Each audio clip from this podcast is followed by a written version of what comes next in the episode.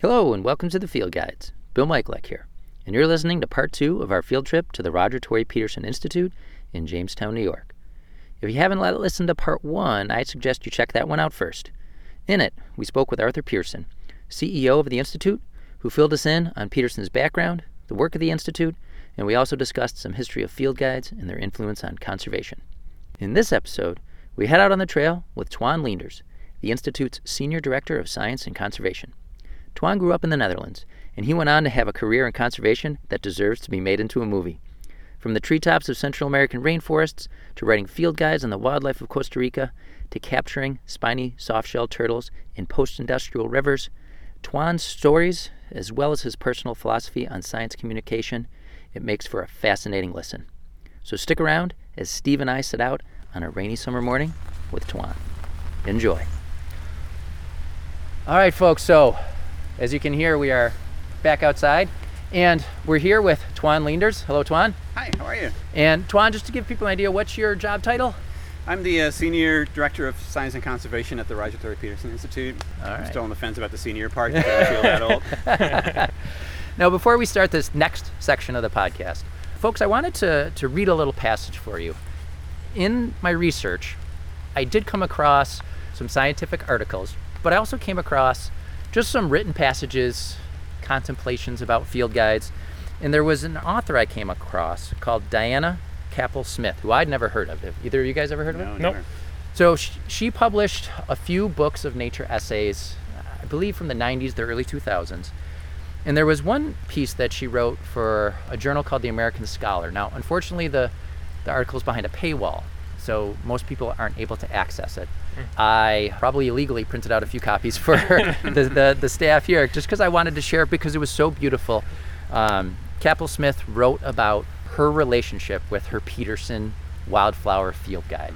She talked about, she started out the article talking about how when she was 11 years old, her family was vacationing in Maine and they were taken on a nature hike at a local nature center. And she said that she imagines in her memory that the, the leader was a young man and she was probably a little bit smitten with him. And she pointed out a wildflower and he looked at it for a second and said, uh, That's just an aster. Just asked it, yeah. And, I'm, I'm still pretty impressed if that's actually what he said. and this is what she wrote, just taking how she describes the aster. And I remember the aster. Its rays were a brilliant purple, its core a dense coin of yellow velvet. It focused light as a crystal will. It faced the sun, rigid with delight. It was the sun's echo. I love it. Mm-hmm. But this is the part. So then she goes on. She says, Later that day, a book with a green cover lay on the arm of an Adirondack chair under an apple tree. It was the same volume that our guide had carried as he marched us through the woods. Everyone who had been on the walk had gone into the nature center for milk and cookies, and the book had been left there by itself. It was a thing of power, as totemic in its way as an orb and scepter. In the thin summer shadow of the tree, quivering like a veil, green on green on green, the book was revealed, and I reached for I reached for it. A field guide to wildflowers, Peterson and McKenny, its cover said. Its backside was ruled like a measuring tape. Its inside was full of drawings of flowers, and by the end of that week, I had my own copy. I have it still. Ah, that's great. So, mm-hmm. folks, if you can get your hands on it, it is a, a beautiful piece. And she just goes on and she perfectly captures that those first frustrating times trying to figure out what a wildflower is. She's hiking with friends and she comes across a yellow flower.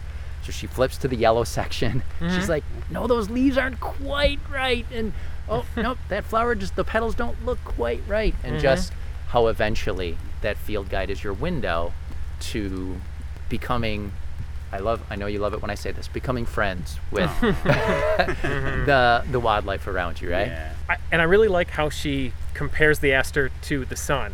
Right. Because not only are they called sunflowers, you know, that, that's obvious, but the word aster actually derives from a word for the sun, right? So, And having read some of her other stuff, I'm pretty sure she did that on purpose. right. And, and, I, and I was thinking she could have done it on purpose, but it also could have been such an easy coincidence to make just because of the way we talk about it. But, Yeah. but it really does get its name from the sun. Yeah. Now, Twan, before we turned on the mic, I told you that I was going to do my little intro here, and then I was going to have you give us background. But could you start your background by telling us? Do you remember what your first field guide is? Was? I do. I do actually. So I I was born and raised in the Netherlands, far, far away from here. Hmm. and I grew up in the country on what used to be my grandfather's farm. Farm burned down. It was one of these old European, you know, 16th century farms. Did you wear down. wooden shoes? I did not. And I did not eat tulips either, even if people always ask me. I'm sorry. I'm sorry. It was too obvious. I had to. Uh-huh. But I grew up in the country, and it's really farmland. And if anybody's familiar with the Netherlands, it's about you know half the size of New York State, and packed with people and very little nature. Every square inch has been shoveled over and fought over and battled over. You can say that about most of. Europe, right? It's about, yeah, it's about the same. I mean, a lot of America deforested. It's true, yeah. isn't it? I know Yeah. people don't really realize that, but how much human interference has already taken place by the time we get there and see it. So it's, you know, it looks like nature to us, especially as a kid, Right. but it's really not. It is and it isn't. And I think that's what's always intrigued me. And I think I, I started getting interested in all the birds that I would see in my backyard, but I didn't really know what they were. And uh, at some point, I forget what birthday it was, I, I received a book, a field guide. That really opened my eyes to, to the world. It's only like I started recognizing familiar characters, but I'm also realizing that there's so many more that I hadn't seen, and I wanted to see them. And European birds are mostly just brown and dull, so, it's- so it, took a We, while. we call those sparrows here, and uh, and, and th- that is a pet peeve of um, many birders saying like, "Oh, it's just a sparrow," because they're like, "What are you talking about? I have field guides dedicated to just sparrows," and I was like, "I need one of those because I like- struggle." Yeah, Even the warblers are brown. It's, Oh. it's not fair. It's not fair. yeah. But there's some really cool ones, and I really started to just see all the different players in the landscape, and it's just, just fascinating to me. And it, it never really meant anything to me at the time, but it wasn't until fairly recently, certainly now, that that book that I started out with was Roger Tory Peterson's Field Guide to the Birds of Great Britain and Europe. Oh wow. So my spark book, my first field guide, that really was sort of my the start of my sort Mhm. of more organized interest in the natural world. started with a Peterson field guide. And I came to the U.S. in 2001, so it's fairly recent still. And I came here through Latin America, Central America. I lived in Central America for about 13 years. The whole concept of a Peterson field guide series wasn't really a thing for me because I was never really raised with that. And I, you know, full disclosure, I'm a herpetologist. I really like frogs and snakes and turtles. So I- Mhm. I- my real first conscious experience with a Peterson Field Guide was the Peterson Field Guide to the reptiles of the eastern U.S. and then western. And they were the best of their kind. They were just the most amazing books. They were totally this like prepackaged just compendium of everything cool in the United States, right? Mhm. So So, the bird guide, you had that at home in the Netherlands. yeah, but then you didn't realize that there was. There were- well, there wouldn't have been one in, in Europe. There's, Th- there's no the Peterson guide. It's the only Peterson guide that's relevant to Europe. Yeah. Wow. Oh, okay. Yeah, yeah, which is interesting too, because when you you knowing now, fast forward, most people, and I love that you brought up the the wildflower guide because it's one of my favorite Peterson guides, and it's one of the few, of course, that Roger had a major major hand in. He didn't obviously do them all. He was the editor in chief of the series early on, and really made sure that his original books became sort of a, a series of books that that gave you access to all these different natural elements in the country, but his reach is so much bigger than what people think. He's not just birds, right? Right. He's not just. I think that's what people US think birds. of. Exactly. Yeah. Yeah, Mhm. I think his his wildflower guide is really one of his most amazing accomplishments. Oh yeah, that was And my first wildflower. Right. guide, yeah. Right. And just when you learn the backstory about how much time it took to put that together and the amount of effort it takes, and I know I know from experience how hard it is to start writing a field guide for a group of organisms in a place where there's absolutely nothing to begin with, where you have to just do everything the hard way, like finding these creatures first and then somehow like Mhm. illustrating them and putting it all together and wrapping all that information into a book is insane. It's Daunting. insane. Yeah. It's- I To say still the least. wonder why I still do it, but But I'm really glad you brought that up because y- you had said that you had written four field guides. What, what are those in? So my first field guide came out in 2001, and it was it was a guide to the amphibians and reptiles of Costa Rica. Mm. I was down there doing graduate research, and I was really frustrated that I couldn't find the resources at all to figure out what I was looking at. I was focused on coral snakes and coral snake mimicry, very, very specific, very focused. But of course, I, I was living in a rainforest environment, and you're just constantly tripping over these amazing animals, and absolutely no way of knowing what they were. And I literally came down straight from Europe, first time on a plane, going to Costa Rica. I lived in the jungle for nine months straight Wow. and I had photocopied research papers from like the 1800s in there because those were the resources I had. That was that was all there was. And this is pre Trying to keep them dry in the rainforest. Yeah, exactly. Yeah, which I still have them. I have them in Ziploc bags, and every time I open them, they smell like wet potatoes. It's great. we always joke about the Rainforest brie shampoos. That's all a lie. Rainforest really smell like wet potatoes. I didn't know that. yeah, but it's yeah, you know, there were no pictures. I scraped all my money together as a poor student to do a few color copies of color photographs of a few species that I could find, so to have those with me as reference. Everything else I had were these like you know 1870s lithographs. So if you find a frog down there, Yeah. you don't know what it is. You look through all your photocopied papers. What do you do at that point? So the only thing I had, which had come out in the mid 1980s, which was the only resource really for the whole country's herpetofauna, was a, uh, a dichotomous key, a museum key for specimens. So, which was great. So I, I had a sense of what could be there, should be there, and how I could potentially sort of derive from like finding a frog to what it could be.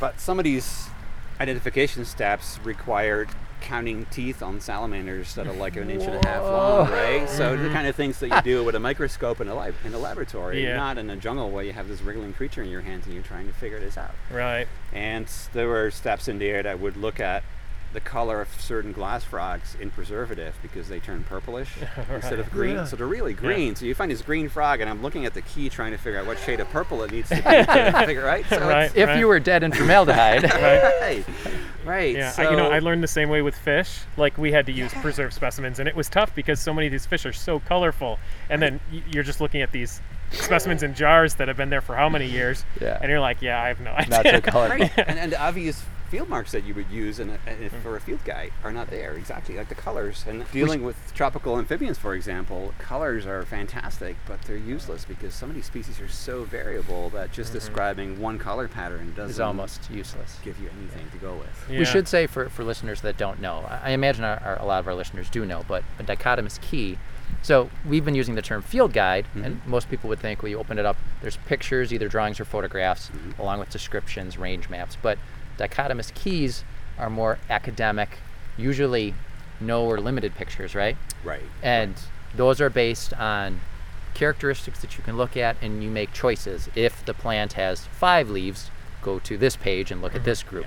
So you continually make choices and it's a process of elimination yeah until you get end down. up with something. Hopefully. right and then you have no way of double checking whether you actually took a wrong turn somewhere along the way or not Right. you just have a name and you just have to go with that Mm-hmm.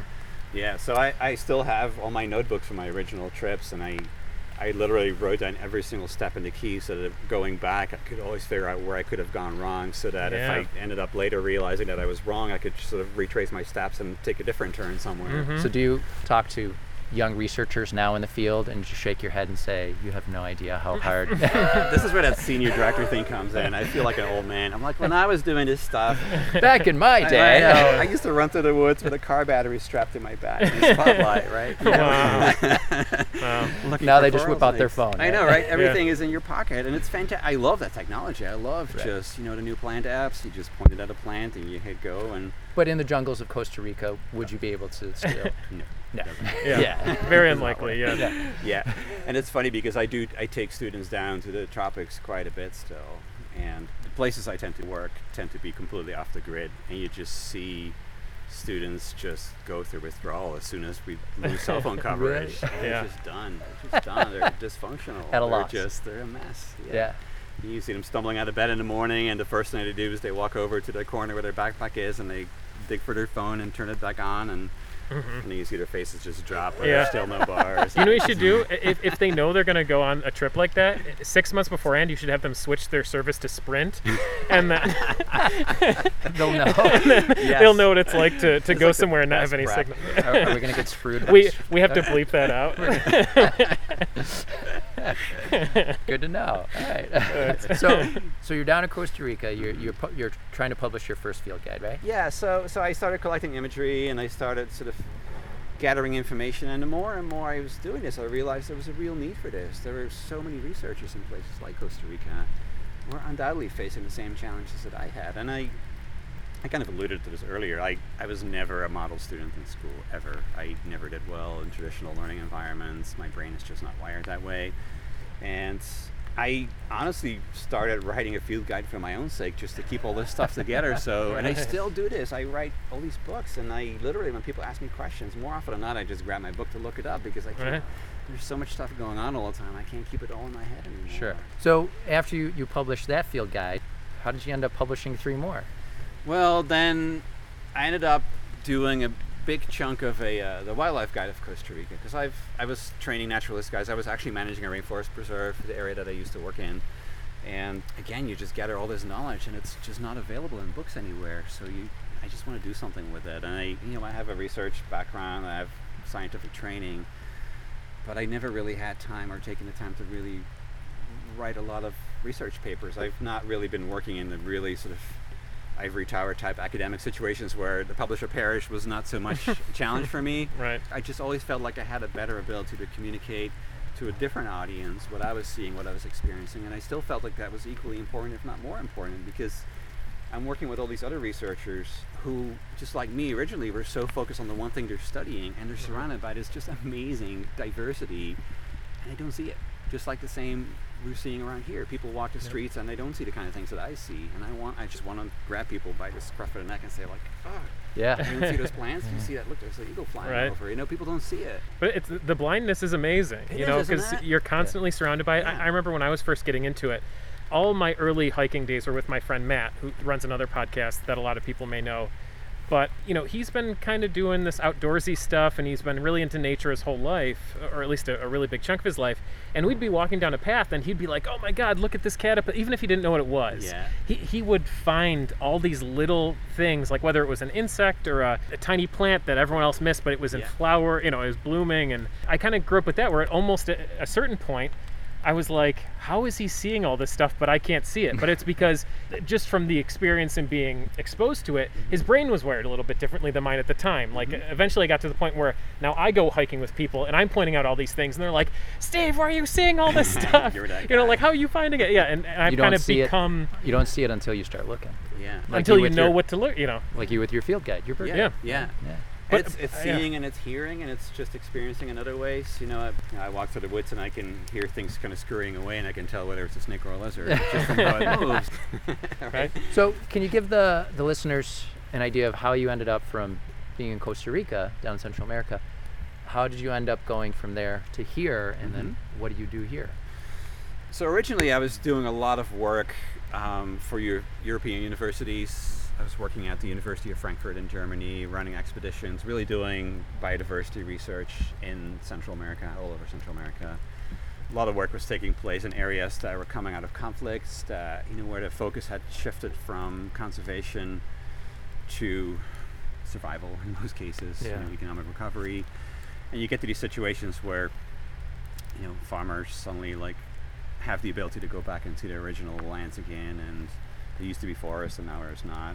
Or farming had stopped for a long time and suddenly they needed to rebuild their businesses and their uh, their you know, their livelihoods and you know, they went back to business as usual. And in a lot of cases for several years because of political histories in those areas a lot of forests just disappeared for, for a variety of reasons and nobody even knew about it because nobody was focused on it because there was obviously Right. other other emphasis there so going back and resurveying some of these areas, I remember going to Nicaragua first with a small expedition, trying to find out how the uh, the Atlantic rainforest looked, because it was at that point still thought to be the largest intact stretch of um, lowland rainforest in Central America.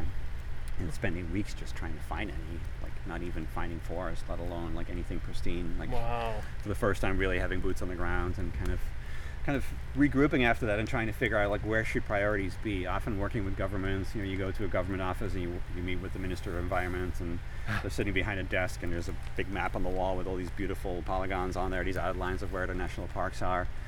And then you go into these areas and most of them just have some cows in it and no trees and you know these people have no resources to actually go check those preserves to actually see if they're still They're there. paper parks. Yeah they're paper parks exactly so like paper towns. I've never heard of paper parks before. yeah Well, paper towns are different. yeah, Um, but- yeah. Paper parks are a thing, though. Really? Yeah, they are. wow, Wow. So Yeah, they're they're parks on, on paper only. Right. Yeah, Right. and it's there. It's often people project these, you know, sometimes with the best intentions, without really having the resources to even know what's going on, or having the Wow. expertise to know how to deal with that, or even to deal with even if the parks were still there, to know how to properly manage them and to know where some of the last strongholds for some of their really critical biodiversity would be. So. I did that for a, quite a long time and lived in Central America, kind of bopping around from there. Originally, mostly for European-based entities, and eventually, gradually, more with U.S.-based entities. I So picture you as like a Indiana Jones, like fedora. Like, It's mostly like really dirty and smelling like wet potatoes. Yeah. I love that it's wet potatoes, not Yes, just it is. potatoes. It's a different. It's you got to try it sometime. All right, so yeah, but eventually I realized that I was really kind of cut off from the rest of the world, living in the middle of nowhere, literally, and uh, loving it, loving every aspect of it. But it's hard to have a life out there too. So, Yeah. So gradually. can't watch Friends out there. No, no. not Sorry, you can't really. rewatch Friends. That's right. so I eventually came here and landed in Connecticut with some friends and ended up teaching in a high school, actually in a school that I had made a connection with before because I used to teach Wow. their students in the rainforest. I would get a tractor load of students dumped on my doorstep every year and I would work with them and They must have loved you and stories. I hope so. Yeah. I Yeah. never lost one, so, so so good. no, but I mean, just teaching in Connecticut, your incredible background. I imagine most other teachers probably didn't like you very much because they were like, "Well, I came from Uh, grad school. right, right. and Yeah, you it come swinging fine. in on a vine from the jungle." Yeah, and actually before that too, I did a lot of uh, one part of my research also focused on uh, tree canopy species. So I actually started Wow. working with a, a researcher, actually from New York State, uh, Donald Perry. He's from the Rochester area originally. He was like the Jacques Cousteau of the rainforest canopy, and that's actually kind of what got me Whoa. in the area. Like I, I always, ever since I was a kid, I, as long as I can remember, even before I could probably read, I would go to the library and pick up, you know, the Disney, the Time Life rainforest books with the amazing pictures, and I would just, I would live vicariously through these books, and that's still how I think I still enjoy the field guide so much. I Yeah. just travel through these books. I'm making mental wish lists of things I want to see if I ever get there, you Right. know, that kind of stuff. That was really the impetus, like realizing that there's this guy out there who had unlocked the rainforest canopy, and having done all my research and knowing there was really hardly any information, but nothing about things that lived 100 feet over our heads that were sometimes completely confined there, you know, species that would never really come down. The only thing we knew about them was from these old historic descriptions of researchers in the early 1900s following these logging crews, just waiting for the canopy to come to them and then pick out these Oh, mangled God. bodies and just Wow. describing those, right? It's like the shotgun ornithology Yeah. of, of Absolutely, yeah. dendrology. This is yeah. what was here. and we think it kind of looked like this, but you can't really tell Right. anymore because Yeah. it just came crashing down with a giant tree behind it. So, so I did a lot of um, tree climbing work, and for for many many years, I was a technical assistant for the BBC. I would help like Wow. camera crews, like rig all kinds of documentaries. All right, That's that's that, by the way, Yeah. that's so I had no idea that you did that. One of my Me- favorite books of all time, and I highly recommend all of our listeners read it. It's called The Wild Trees. Have you read that? Any either of you guys? No, I Oh, it's such an incredible. great book. It, it just Is follows. Oh, It I'll follows have to check it researchers that study the like essentially the ecosystems up in in the um, the redwoods out west. And uh, I mean, it's sure it's a very sci- it's a I don't want to say it's very sciencey. It's definitely sciency, but it's much more about like the interpersonal relationships of the researchers and, and, and what, especially what the main character was going through. But I just thought it was a fascinating book. It made me want to climb trees myself. In fact, I think I do have a friend that that did end up going out west, and then she started doing a lot of like tree climbing and, and stuff like that. So I think professionally, like she had all the gear and everything else. So, Yeah, um, but so it, it's such an amazing. Uh, I, I don't know. At least reading about it, I I spent a lot of my childhood climbing trees. Like I, like I said um, earlier, uh, my family owns a lot of land. Uh, we built tree forts, but we most of the time we'd just be climbing up in trees. And if a tree came down in the forest, Mm-hmm. that was even more exciting because you, you could still get like 20, 30 feet in the air, but it would just be on a tree it. that's Yes. kind of tipped over, you know, and, and that was super exciting too. But so I kind of lived my childhood up in trees and stuff, but nothing as intense as having the gear going up, you know, 100 plus 100 feet. plus feet. Yeah, that, yeah. that sounds amazing to me. It, it is absolutely amazing, and it's like I've never been, but I ma- imagine it being like the Galapagos, where you know animals are not used to seeing people, and you can walk right up to a hawk sitting on a pole somewhere. Wow. You know, it's, it's been like I've had so many experiences where animals would just come check me out as I was up there, and they'd be just as close as we are right now. You know, troops of monkeys and parrots would just sit right there, not even uh, like wondering what this weird creature is up here and what Wow. it's doing. And Now, Yeah. I, I have to ask, have you ever seen the movie Arachnophobia? oh, of course. All right, so have haven't. you ever seen it? no. So this is from like 90s, Tiger, 80s, yes. maybe. So in that movie, they're researching in the rainforest and they set up all these traps on the Yep. forest floor and then they like send some kind of chemical up. Yep. Does that actually happen? Yeah, so that's actually based on one of the most famous tropical entomologists. Terry Erwin is his name. He's a famous. I think he passed away fairly recently. That's what he used to do. He's the guy who um, he would fog these trees, individual trees, and would look at the diversity of mostly Coleoptera beetles out there. Mhm. And then he would do it with different trees, and he would realize that every single species of tree had its own unique fauna. Wow. And he's the guy who sort of extrapolated like how many different insect species there might actually still be out there based on the number of That different we have trees. no and it's idea. just as like order of magnitude. Like he literally extended our awareness by like an order of magnitude. Aren't, aren't, aren't. Uh, Coleoptera one of the biggest or most diverse groups? They are. Yeah. They- they are, yeah. know, They are. Yeah. Yes. Yeah.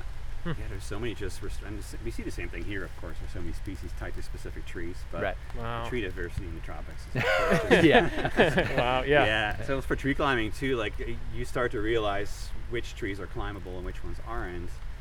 So once you figure out what kind of trees are safer to climb, trying to find another one of the same species is absolutely madness. It just doesn't right. work. Mhm. It's Yeah. not like here. And a lot of trees have, there's a total aside here, have all these different defenses because I don't want to get too sidetracked here, but It's okay. No, no, we love the sidetracks. That's. I feel like this is going to be like we might split this into two episodes. Yeah. I, I, I was actually thinking about bringing that up. Yeah.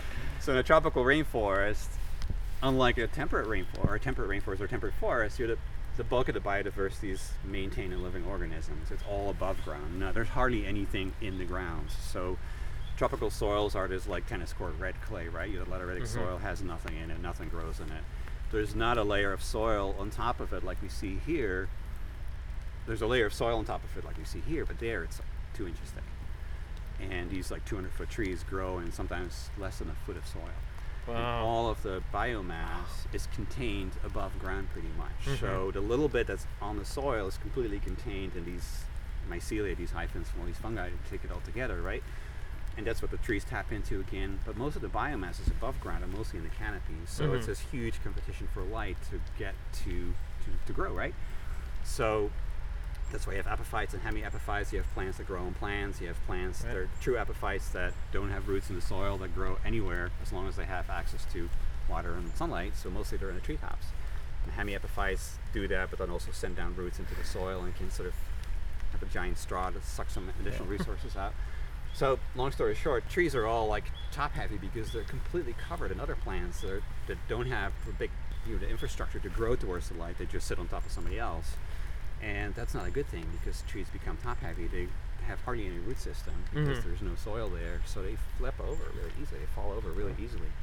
Um, so trees have all these different mechanisms to avoid having too much weight and too much biomass growing on them. So some have chemical defenses, some amazing stuff. There's there's a whole family of trees that uh, exudes essential amino acids through its bark. So essential amino acids are the kind of amino acids that you have to get from your food. Your body can't produce it itself.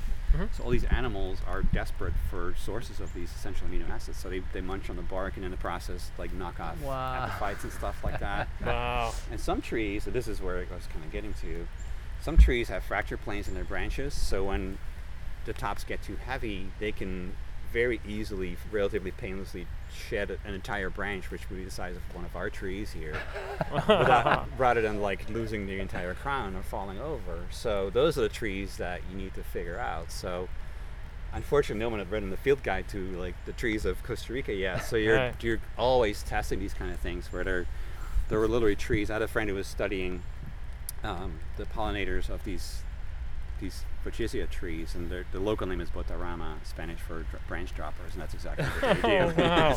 Now Yeah. that's a good common name. I, I have some issues with sense, common right? names from time to time. Yeah. But uh, that that's a good one. Yeah. yeah, so we would actually at first we started to climb these trees, and we like climb up, and we bring these like aluminum extendable ladders, and we like lash those to the trunk as high as we can climb, and then we like extend them over. How the high up were you? 140, 150 Oh my feet. Holy Yeah. cow, yeah. wow. And he was like, he was nuts. He actually, uh, you try to get above the crown, so you have to go higher than the highest branches. So that's where the ladders came in. So we're like balancing on these like ladders on top of these giant trees. But then the pollinators, of course, are like all go away from you. So you're they're like a few feet away from you. So we're trying to catch them. He was actually photographing them. He, he was carrying one of these like giant rocket launcher, 600 millimeter, like twenty thousand dollar lenses on his back as he was doing this kind of stuff. But But then we realized that the trees, these botaramas, drop their branches really easily. So rather than actually climbing up there when we needed to collect flowers, we'd actually just shoot a little line up into the branch, but farther away from the trunk. And Pull? Uh, yeah, just pull and run for a li- Wow. your dear life.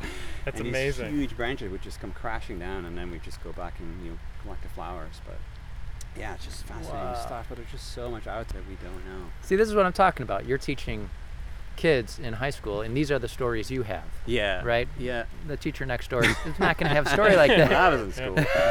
right. All right, so you're in Connecticut telling these Yeah. awesome stories.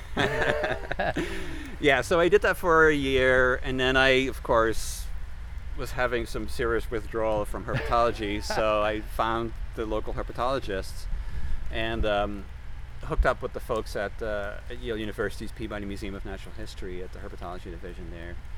And, um, and I started working there as a researcher. So I started continuing the work I'd been doing for quite some time already, but based out of Yale University, out of the Peabody Museum. Wow. Um, doing a lot of museum He work. says it's it so too. nice. Nonchalant. what, but what a CV though.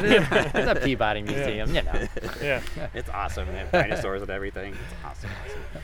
Yeah, but that's I, I did that for a while, you know. But then you're living off grant money. You know, as a foreigner, I didn't. I wasn't. I'm still not a citizen. I'm a permanent resident here.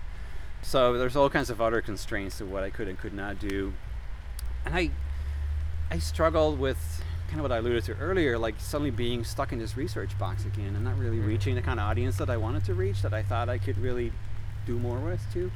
So I, I've all my life I've been sort of struggling between.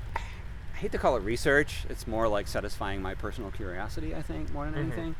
But having at least the training to follow through and really being able to like you know identify problems and trying to find answers for those.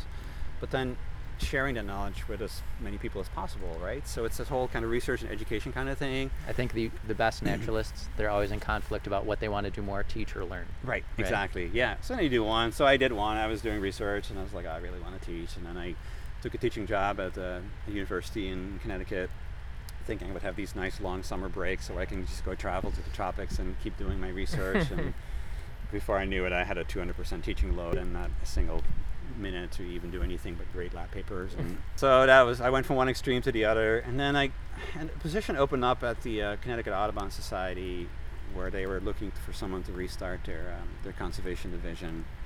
And I thought, you know, that's with the connections I'd made, with the academic connections I had, with the sort of educational connections I had, I thought, you know, let's try that. And of course, it was an Audubon Society, so I had to learn birds really quickly. but I somehow I knew my European birds and my tropical birds, but I somehow ended up on another part of the country or the world actually where I wasn't really terribly familiar. So What's a chickadee? I know I had this like horrible long commute, so I would listen to the Peterson field guides There on you go. CDs, right, and listen to all the bird calls. So I, I memorized all those. So I, I got pretty good with that. Mhm. But um, A little less diversity in Connecticut than in Costa Rica. yeah, but you know, a lot of the birds move back and forth, so it's nice true. to see familiar Oh, right, faces. So, right. so I, I band birds. I'm a bird bander too, and I do that here as well as in the tropics, and it's just amazing to see Yeah. birds that you know. I love going into spring and banding migrants. You, know, Yeah. you check their like their fat scores. You know, you look at like how much they're actually like bulking up to get ready for the trip, and sometimes you catch these like chestnut-sided warblers, and they look like flying meatballs. You know, they're like ready to go.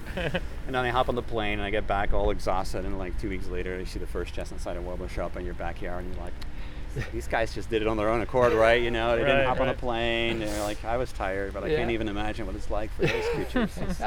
Mhm. yeah, but it's just those connections which is so fascinating, so fascinating. And I think the educational value of connecting parts of the world too, because of that. You can work in totally different parts of the world, and we're all dealing with the same problems. We're all dealing with the same challenges, and we're all dealing with the same constraints that people just don't Yeah. see what needs to be seen, so that we can start raising the awareness that we all need to get, so that people are better stewards of our planet, or their own backyards even, and to let people realize that their own backyards are connected to somebody else's backyard, and it, Yeah. it's not just your neighbor's backyard, but it could be a backyard in Costa Rica or Panama or somewhere else, right? Mhm. And I think those kind of connections are so critically important and are so missing from the public's awareness right now. I don't think people really realize that we don't live in a bubble, that we don't live in a vacuum, that like people, a lot of people feel that they do. yeah, but I'm not sure if it's even conscious. You know, I think I Right. think society kind of created that situation. Yes. I always joke about this, and I, I don't want to like offend anybody, but it, you know, it's. I have kids in school. One is just about to start high school. One's in middle school, they love this stuff. They love being outside. They love just creepy crawlies. My son is like, he wants to be an entomologist mostly because it's great to bring spiders into the house, and my wife and his sister love it. And he's at that age too, but he just genuinely loves this stuff. He's genuinely interested in this stuff, and it's just because I made him early on, and I didn't even really try to. Like kids, I think innately just enjoy all this kind of stuff, and they Mhm. lose it. But I see them go to school, and the first week of school, not this year, but in a normal year, normaler year, you know, the first week of school, they learn about all the exciting stuff that's going to happen in the year. And there's always that, you know, the elusive field trips at the end of the year when all the learning is done and there, maybe there's some time left and there's some money left in the school budget. And we'll load everybody up into a giant yellow can and we'll drive for however long and we'll open the Mhm. doors and there's going to be nature, you know, and you get to run around in it and Right. eat lunch in it. And then you go back in your can and you go back home. And it's that disconnect that we start so early on, not realizing that you walked through nature to get to the yellow can or just to go to school every day, it's just really devastating. Yeah. And people who, you know, work and work and work their entire career so they can retire early so they can go travel and see the world. Stupid. The world's there the whole time. And it's these backyards are all connected. So we're just walking by this stuff all the time. Like hope, some of us aiming to someday enjoy it, but we're missing out. We're really missing out. Yeah. All right, we sidetracked you from talking about applying for the job for Audubon. All right, so I applied and I got the job. And so Long I, story short. so I worked in Connecticut for seven years, doing that and really rebuilding conservation efforts. And you know, it's one of these cyclical things where these organizations do the same kind of thing we were just describing. They kind of, you know, shift their focuses from what's really needed, what society wants, what's possible, what's feasible. And in the course of things, the, the real focus on boots on the ground conservation had kind of gone missing. They had a whole network of nature centers and educators, but had lost all their conservation stuff. I mean, the same kind of thing happened when I was, and just before I was at Yale too. Like, there's there are just sort of cyclical societal things where all the organismal folks at Yale had been laid off or disappeared. There was like nobody there teaching courses about plants and animals. right. You know, they were the, mo- the smartest people on the planet, shaking test tubes and doing all this like amazing genetic work and molecular work and all kinds of other work. But most of them I would I would hook up with researchers who were studying some sort of organism that I was familiar with, and I would go talk to them.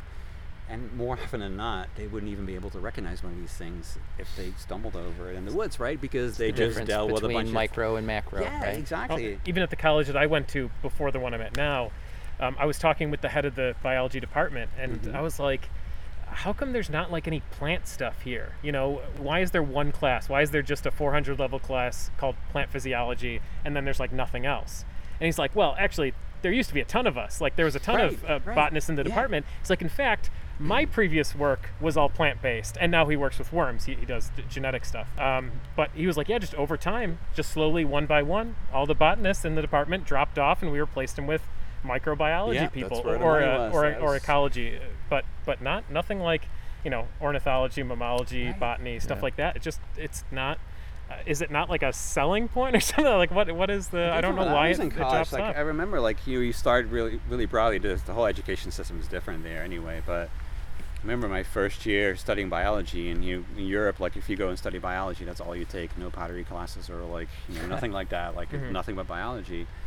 And at the very end of the first year, all of us were told, well, we knew we had to do it early on, but there were two week courses, two one week courses. One was on animal diversity, one was plant diversity Two weeks. yeah, two weeks, and it was really intense. But we were already told at the time, you know, most of you will go into some other field that you'll never need this kind of knowledge. But you know, when you Hmm. come out of this thing and you have a biology degree, people are going to come to you and say, "Hey, what's this plant?" And you're probably like a vet or whatever, right? I Right, have no clue. So that so already we were told like. As if this was kind of an afterthought, you know, you're going to be called a biologist at some point, so you need to know a little bit about plants and animals so that you can answer the general public's questions, kind of thing. yeah. So, and I thought that was just so weird because those were like the coolest two weeks of the entire education, pretty much, Right. right? You know, you're just out there nerding out with people and just the last surviving experts that were still on the faculty that were Yeah. They're just giving it their all for that one week because that was their chance to maybe convert a few of us to like stay in this kind of field. Wow. And most of us didn't. It- But it's, it's funny even at even at the University of Buffalo where I'm going now. yeah. Um, one of our friends graduated from there with an ecology degree, but n- in the ecology program, there is not a field ecology class. If you want to take field ecology, you have to go into the environmental studies department. um, and he never ended up taking it. But a lot of his friends, like myself and, and a bunch of other people we know, did end up taking that class. And it was one of the most eye opening classes that I've ever had. Like, I think the very first day, he took us right outside the building and we Mhm. walked 20 feet from the building and that's where we did our all, all of our identification we weren't really allowed to use the word lawn because uh, okay. the, the lawn is made up of so many species that Yeah. you know we were identifying all these non-natives that you know that were just covering the place that normally you just walk past and you wouldn't even think twice about but that was like a lot of our first exposure Mhm. to things like that and then eventually we did kind of get to the, the edge you know some edge habitat uh, for, for a little forest we have over there and we started identifying other things like boneset and, and stuff like that Yeah. but um, so cool but it was just amazing he, he forced us to start on a lawn Yeah. you know and just just something that everyone sees all the time all of these things are in our backyards and on the side of our Yep. sidewalks I know it's like uh, here too. Like often I ask random people in the city when they're we're going for a walk, like how many birds do you think are in the city here? Like how many different birds do you Yeah. think are here, right? Because you know I'm just nerdy like that. I keep track of. I live in the city. I just keep track of the birds that I've, I've seen in my backyard. hmm And you know if if they all sort of like huddle together, they can probably come up with maybe 20 or so. Right. You know, right? And I'm like, I, I know I've got over 140 birds on my yard list. So I'm like, you know, I got 140. yeah So, but just to show people, like if you know what to look, it's like I always call it my superpower. It's like it's like these things where you're like, you know, you go to like a barbecue and people realize you're like into biology, and people are like, you know what? When I was younger, I used to see these like tanagers. They're like just, and I haven't seen one in probably like 50 years, and I'm sitting there going like, I can hear one right now, right over there, right? right right And now, now you whip out your superpower, and you're like, guess what? It- It's Yeah, funny when we do the birdathon every year. Yeah. Um, I, I ask people, I'm like, "Oh, how many birds do you think we got?" Mm-hmm. A- And and at first they're like, "Oh, 200," and I was like, "Oh, I mean like bird species," which 200 is even pretty low anyway. But they're like, "Oh, species, I, I don't know, like 20 or Right, you know, right, whatever." right, right. And we're like, "Oh no, we got what was this year? 100 and 140 something. 140 Yeah, or something, yeah. and that was in 24 hours, Right, and, and, exactly, and a big chunk of that we were sleeping. So, you know. But we should say Tom Kerr did most of it. well, yeah, Oh, we, yeah, we, we go cheating. we, we go with someone that's like a you know like a level our- 20 birder, and He's we're our ringer. know, Yeah. yeah. Wh- Whereas I, I should say it's not like it's not like we're dopes when it comes to birds No, or no, anything. no. Um, it's, It's just that Tom funny, is so dope that. But there's a, there's an interesting, cool, like I think, um, Roger Tory Peterson anecdote. So Roger was born and raised here in Jamestown, right? So, and I think that's sort of like one of the reasons why I wanted to come here because I just thought this is so cool that this all, like, for me personally, his work, before even knowing about Roger Tory Peterson, like his work really sparked my interest in nature, and it's there've been all these different touch points. There's a variety of reasons why I ended up here, but I think the concept that this is sort of in any kind of town anywhere, you know, there's nothing really special about Jamestown, New York. You know, Mhm. there's so many towns like this. You know, everybody laments the fact that this used to be such a great place with all these factories booming and all this stuff is being produced here and all the jobs are gone and the young people don't want to stay here and they go somewhere else and they all go to bigger cities and Right. I get that, and these are all real observations and real concerns. But I'm coming out here, and I, I used to come out here. My, my wife's family lives close by, so that was sort of my introduction to this area that kind of got me to this area on the radar. And I befriended the previous president of um, the Roger Tory Peterson Institute. When I come out on family visits, I would like you know come out for Christmas and sneak off and go birding with him, and we'd just nerd out together.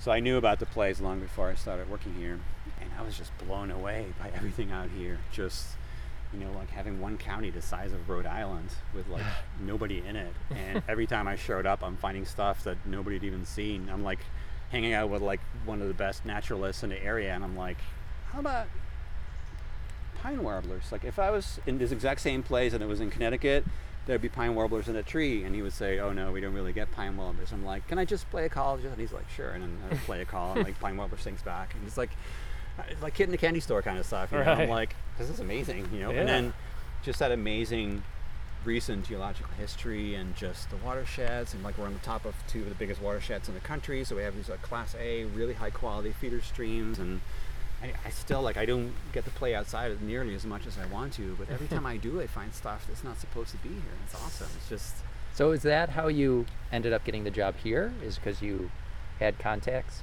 Yeah, so so Jim Barry, our previous president before me, he, he retired and put my name in the hat. I was intrigued by the possibilities here and the, the kind of projects that I was doing in Connecticut where I was connecting real life researchers with students who might have an interest in those fields and putting them together on projects, which realistically made it more affordable to do these projects because you have interns and students that work for credit instead of environmental consultants that are unaffordable.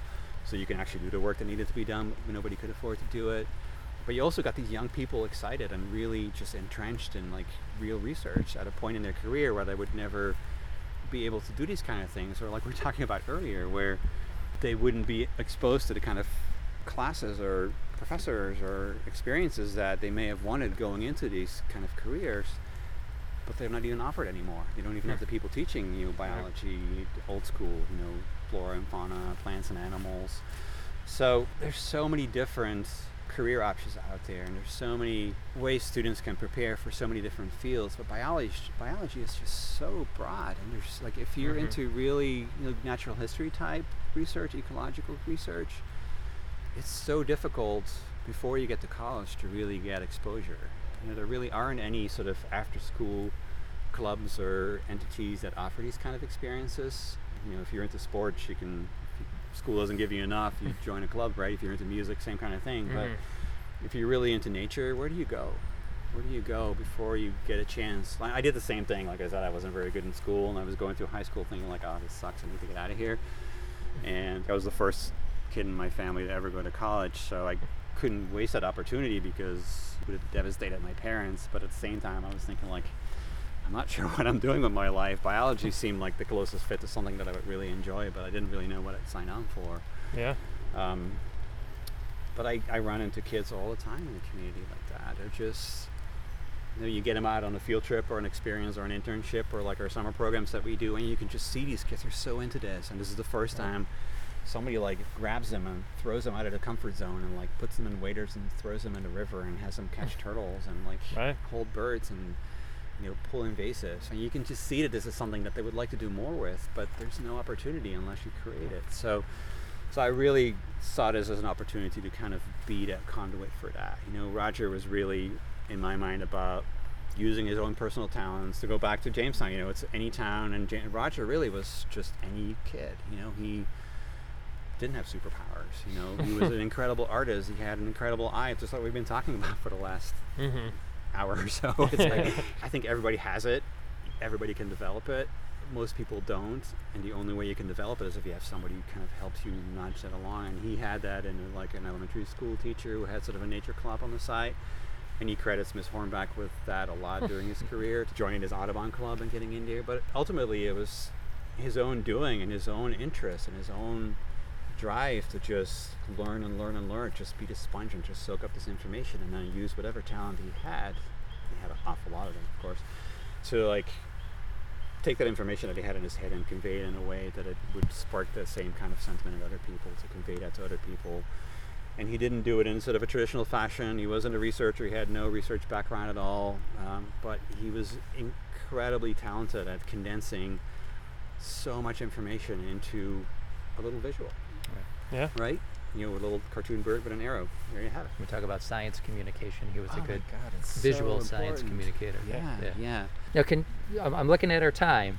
Uh, can you give the listeners an idea of at least like one of the projects you're working on now? Because I know Mhm. when we had met, you had talked a little bit about terrapins. I don't know if that was part of the, the institute or not. Yeah, yeah. So I still have a lot of projects ongoing that are sort of separate from the Peterson Institute. I can't let them go anymore. I, I, I've done a lot of work with uh, critically endangered amphibian populations, and I'm now fortunate enough to like be able to work with frogs that were gone and they're coming back. So we're still do some real That's research down in some Central students. America. Yeah, yeah. Okay. But here, you know, the, the sort of, you know, for logistical reasons, you know, I'm most of the year I'm here in Jamestown. So knowing that we're walking on the same grounds that inspired Roger Tory Peterson when he was a kid, you know, blank slate, no real background, and kind of the same stuff we talked about earlier when I first went to Costa Rica. You know, you just wow by all this stuff, but you don't really know what it is, and you just kind of educate yourself. He did exactly the same thing on the streets of Jamestown, and I, just I want other people to have that experience, kids, but anybody really at this point. Mhm. So, like I said before, like more every time I go out here, I find stuff that's not supposed to be here, or something that people kind of knew was here, but didn't realize that it was something important. So, one of the first things I saw here when I came I was with some folks, actually colleagues from the Peterson Institute, and they're like, "Oh, you like turtles and reptiles, right? So we got to show you a spot where there's lots of turtles." I'm like, "Oh, I'm game." So we went over there, and uh, they took me to this industrial parking lot, and there were a bunch of turtles there, but they were all they were all spiny softshell turtles, which is a special concern species in New York State. We're right on the edge of their geographic distribution range right here. They go a little bit farther north. You have a few spots actually going up into Buffalo as Really? well. Yeah, mm-hmm. yeah. Wow, I didn't even know that. Yeah. Yeah. They're amazing. So they're these evil Muppets, right? So they're like a foot and a half across the large females. They they make snapping turtles look like teddy bears in terms of disposition. Oh, They have these floppy shells and they're built for speed. They're super fast swimmers. And they're really a southern species and they're really common in places where you find them, but they're not common in places where they're not supposed to be like like here, except Mm. for this one industrial parking lot in the middle of Jamestown, which after I started really looking around more and really starting to study them, turned out to be this hotbed for softshell turtles. It's like the biggest breeding site for softshell turtles in New York State. And no one knew about it. Nobody knew about it. So when when did when did you come upon this? Uh, my first year in 2012 here. Wow, so just eight years ago. Yeah, to the point that every year I have to apply for permits from the Department of Environmental Conservation to be allowed to be near these turtles because they're endangered. right. But I'm always hesitant to report how many I see because it's a numbers game and they will actually be removed from the endangered species list if people actually Oh. knew how many we had here. Right. But it's really localized, so it's it's what I'm getting to really is that like even though I'm still working in these really remote parts of the planet, I've worked all over and dealing with really pristine places, as pristine as possible. I am absolutely fascinated with urban nature because this parking lot is literally the worst scenario you could have imagined for a species like this, and it works. So They're doing okay. they're doing great. The population's not well, declining. we had 120 some nests the first season. Holy cow. and most okay. of them failed because it's a horrible oh, site. right.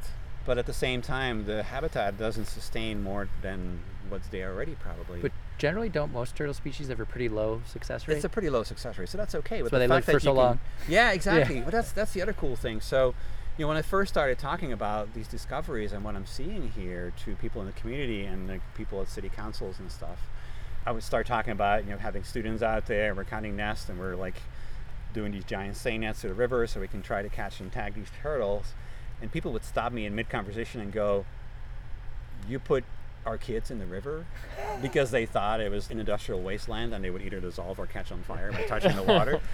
And, and that's I love that part because when you look at the river, it looks like it can catch on fire anytime. It looks like you know it's these industrial remnants of this historical Jamestown Right. where 80, 70, 80 years ago you couldn't even see that river because it was underneath factories. Wow. And it was the river was trapdoors in the floor of the workspace, right? And at the end of the day, the trapdoor opened up and everything that needed to go just got swept into the hole and the river would carry it away. You know, you like sweep it down the hole, you do like a pokey pokey and you look down and it's gone, right? It's this like self-cleaning mess. It's fantastic. So for the longest time, people have been using this river and any river in any town like this for the same way. Like As the whole dump, right? mindset, yeah, the mindset has shifted now. So factories are gone. Everybody's like, oh, I wish we could have those days back. And I'm thinking like, no, I'm okay with this. You know, it's like Right, I'd like to have more jobs, but you know, the way we treated our environment historically, we know more now. We can do better than that. Right. So to see sensitive species like that, you know, soft-shell turtles use their soft shell.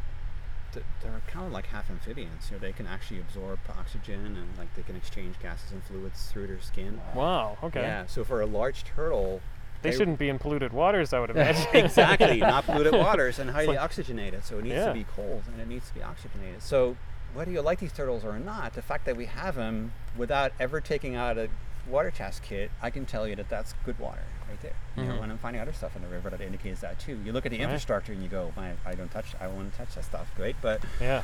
it's just these biological indicators are just fantastic tools for to communicate what's Yeah. actually going on. So I'm starting to see people starting like people are starting to adopt these turtles as like the community mascots. Like the river is like equated with the turtles. Yeah.